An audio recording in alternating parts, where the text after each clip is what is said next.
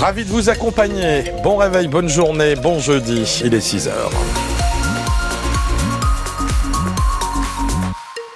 Et à 6 heures, c'est bien pluvieux sur la Bretagne depuis cette nuit. Hein. Ça tombe bel et bien et ça continuera de tomber aussi, a priori, une bonne partie de la journée. Côté température, elles sont comprises entre 11, 12 degrés pour ce matin.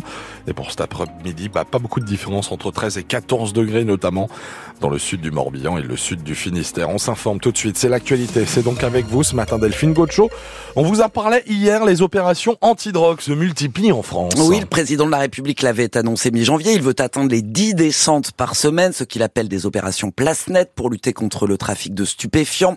Avant-hier, donc, gros dispositif déployé dans le quartier Bellevue à Brest. Ce matin, nous avons choisi de retourner à Lorient.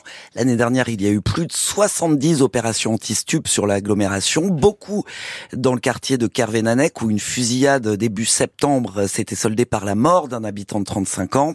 Depuis, la présence policière est plus importante et cela permet de calmer le quartier, constate Hervé, l'ancien directeur directeur du centre social de Kervénanec. Ce qui est clair, c'est que ça rassure la population quand même. Quoi. Il faudrait, je pense, euh, mais ça, la ville de Lorient le fait hein, avec la police de proximité, mais il faudrait, euh, je pense, que soit retravailler, parce que c'est pas moi qui vais le faire, hein, euh, retravailler plus fortement les liens entre police, police, population, police nationale, population, police municipale, ça roule parce qu'il y a la police de proximité maintenant qui, qui sont en lien. Donc, quand il y a des moments un peu compliqués, il faut une présence plus importante de, de la police. Quoi. Mais par contre, c'est pas la police ne réglera pas tous les problèmes euh, liés à, l'ordre public. Bah, à un moment donné, c'est véritablement euh, une cohésion, une cohérence et une action euh, commune menée entre les acteurs et puis pas les uns à côté des autres, mais ensemble. Quoi. Hervé, ancien directeur du centre social de Kervénanec, noté qu'à 7h moins le quart, reportage dans le quartier de Kervénanec à Lorient de Dylan Jaffrelot. Ils durcissent le mouvement. Les patrons des travaux publics ont sorti Arthur hier soir devant le dépôt pétrolier, euh, toujours à Lorient. Cela fait 15 jours qu'ils bloquent euh, le dépôt du port de commerce pour demander, comme les agriculteurs, la baisse de la fiscalité sur le gazole non routier. Arthur, c'est donc la, mascotte des travaux publics, un énorme bulldozer de 54 ans. Euh, les patrons des TP appellent leurs collègues de Brest et de la France entière à rejoindre leur mouvement aujourd'hui pour faire pression sur le gouvernement.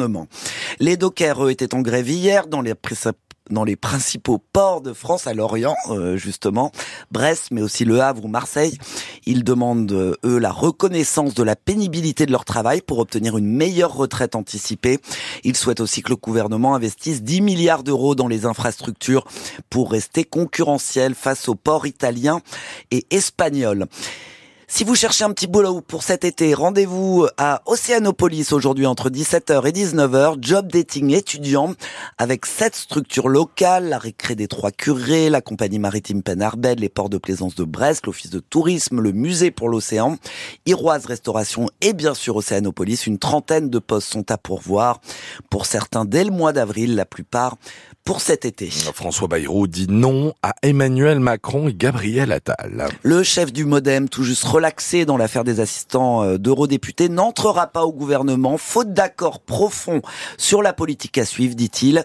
C'était l'une des principales inconnues, inconnues du remaniement à venir, remaniement sans cesse repoussé et qui doit compléter un gouvernement formé maintenant il y a près d'un mois. Ce qui interpelle Audrey Tison, ce sont les mots choisis par François Bayrou qui laissent entrevoir des fissures dans la majorité présidentielle essentiel. Je ne pouvais pas accepter d'entrer au gouvernement sans accord profond sur la politique à suivre, déclare François Bayrou. Il explique ne pas avoir trouvé d'accord avec le président et le premier ministre sur les deux portefeuilles qui l'intéressaient. D'une part, l'éducation nationale. La différence d'approche lui paraissait rédhibitoire. Pas d'accord non plus sur un grand ministère autour de l'aménagement du territoire. Bayrou a toujours été très gourmand. Trop, on lui donne la main et il nous aspire le bras, commente un conseiller du gouvernement, tandis que des élus de Renaissance s'inquiète d'une éventuelle entrée en dissidence de François Bayrou et de ses 50 députés. La composition intégrale du gouvernement, attendue dans les heures à venir, montrera si le modem a encore une place de choix dans la Macronie. Un conseiller de l'exécutif assure qu'à ce stade, on ne peut pas parler de crise politique. Audrey Tison et l'ancienne ministre de la Justice, Nicole Belloubet, désormais euh, pressentie pour remplacer Amélie euh, Oudéa-Castera sur la sellette à l'éducation nationale, selon plusieurs sources au sein de la majorité. Le premier ministre israélien a ordonné hier à l'armée de préparer une offensive sur Rafah au moment même où des négociations ont pourtant lieu pour aboutir à une nouvelle trêve à Gaza. La victoire contre le Hamas est une affaire de mois, déclaré Benjamin Netanyahou.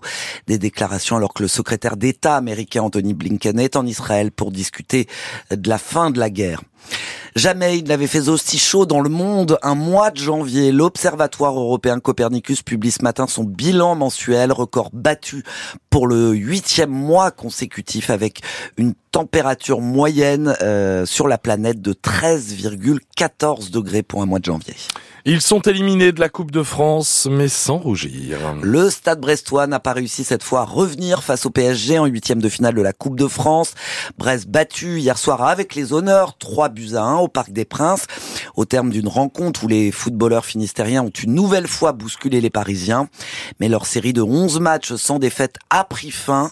Deux erreurs individuelles ont particulièrement scellé le destin des Brestois, Nicolas Blanza. 34e minute, il y a 0-0 et Brest vient d'avoir deux énormes occasions, une frappe de Satriano sur le poteau et une demi-volée de Magnetti repoussée sur sa ligne par le gardien parisien. Dans la foulée de l'autre côté du terrain, le défenseur brestois Bradley Loco joue un duel audacieux, téméraire même près de son poteau de corner contre le parisien Dembélé qui lui chipe le ballon. Bah en vrai, je me suis dit que je vais passer avec ma vitesse comme euh, je sais qu'Ousmane Dembélé il défend pas souvent. Trois secondes plus tard, Mbappé fusille le gardien brestois. Je me dis que c'est des erreurs et c'est à moi de plus les reproduire. Car derrière c'est l'avalanche. Paris accélère et met le deuxième but, puis touche la barre transversale et le poteau. Brest est mené 2-0 à la pause après avoir donné les premiers coups. Pas payé de son coup tactique avec un milieu de terrain à 4 joueurs en losange pour surprendre les Parisiens.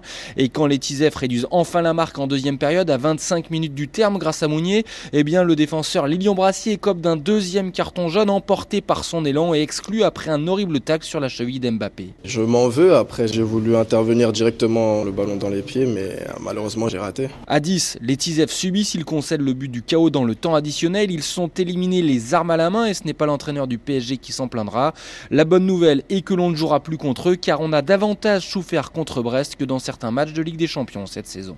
Brest éliminé la Coupe de France est déjà replongé dans le championnat avec dimanche un déplacement à Clermont dernier du classement.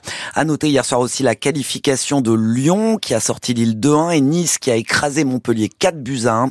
Tirage au sort des quarts de finale ce soir juste avant le dernier match de ces huitièmes de la Coupe de France entre Monaco et Rouen, club de national. Et puis en Ligue féminine, 15e victoire d'affilée pour les handballeuses brestoises.